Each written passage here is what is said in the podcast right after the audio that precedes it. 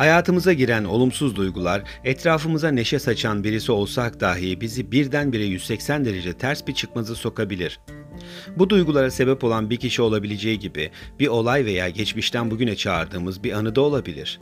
Çağırdığımız bu anılar şimdilik algımıza temas ederken bizleri de o zaman boyutuna götürerek geçmişin tam ortasına bırakabilir.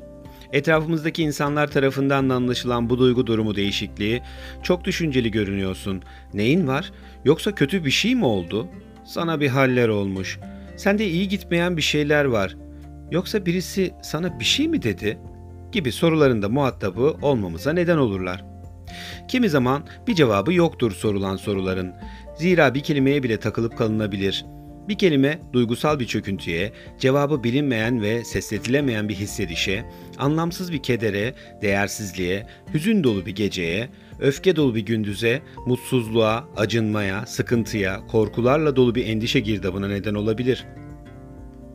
Kelimeler hayatımıza girdiğinde daha bir anlam kazanmaya başlayan yaşantımız her yeni sözcükle farklı bir deneyim ve her deneyimin oluşturduğu farklı bir sen imajı oluşturur. Bu biçimsellik ile birlikte bize sunulan formel ve informal öğretiler, kendi çaba ve deneyimlerimizle öğrendiğimiz tecrübeleriyle birlikte farklı varlık sahalarına giriş yapmış oluruz. Öğretilen ya da öğrendiğimiz her bilişsel kavram bir kalıba girerek kişiliğimizi yani bugün olan kendimizi yaratır. Farklı ve olumsuz duygular yaşamamıza sebep olan bazı kelimeler gerçekte yaşamamız gereken haz duygusunu da ketleyip bizleri mutsuz edebilirler.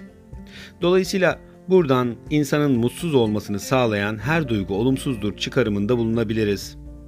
Dünyaya gözlerimizi açtığımız an itibariyle o güne kadar ne olduğunu ve ne işe yaradığını dahi bilmediğimiz duyu organlarımızın aldığı uyaranları aynı anda ve büyük bir şaşkınlıkla anlamlandıramaya çalışan beynimiz büyük bir sorumluluk alır ve o an itibariyle çözümleme işlemini de başlatmış olur.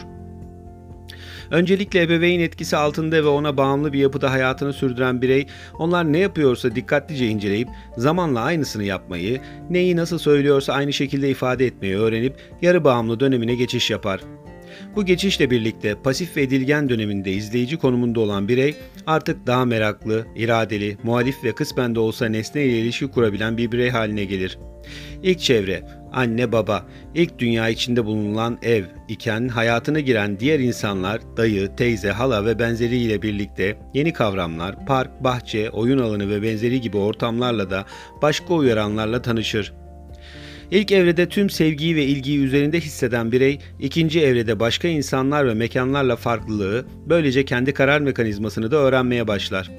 Üçüncü aşama olan ve istediklerinin her zaman yerine getirilemeyeceğini öğrenmek zorunda kalan birey, ilk hayal kırıklıklarını ve nitelikli kaybetme korkularını tecrübe etmeye başlar. Bu aşama akranlarla tanışma evresi olarak da isimlendirilebilir. Kendisi gibi benlik oluşumunu gerçekleştirmeye çalışan diğerleriyle ortak bir paydada buluşmakta zorlanan birey için öğrenilmesi gereken yeni bir kavşak noktası vardır. Bu sebeple de yön belirleme becerilerini geliştirmesi gerekmektedir. Artık rekabet, liderlik, ortaklık, arkadaşlık gibi kavramlar inatlaşmak, paylaşmak, mücadele etmek gibi eylemler kişiliğe bir yön vermeye başlamıştır. Sağlıklı bir ebeveyn kontrolünde kendini gerçekleştirmesi için kararlarına saygı duyulan, yeni öğrenilen kavramların doğru bir şekilde açıklandığı ve uygun görülen zamanlarda gerekli sınırların çizildiği birey için bu geçiş sağlıklı ve olumlu olacaktır. Fakat bu evreleri yanlış yorumlayıp hiçbir şey yapmadan geçiren ebeveynlere sahip bir birey için ise başarısız ve olumsuz olacaktır. İşte tam da bu noktada yanlış öğrenmiş ya da kendi başına öğrenmek zorunda bırakılmış kişiler açısından yetişkinlik döneminde duygu durum bozuklukları görülebilmektedir. Anlamları eksik öğrenilen kavramlar bilişsel olarak çarpıtılmakta, yanlış anlaşılmalara neden olmaktadır. Fazla anlam yüklemeler ya da olmayan bir şey varmış gibi sanmalar gerçekleşmektedir.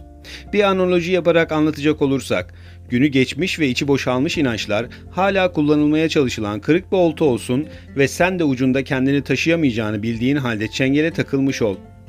Hiçbir rasyonelliği olmayan, delile bağlanamayan ve otomatik olarak varlıklarını sürdüren bu düşünceler bizleri negatif ve gerçekçi olmayan bir süreç üzerine odaklar.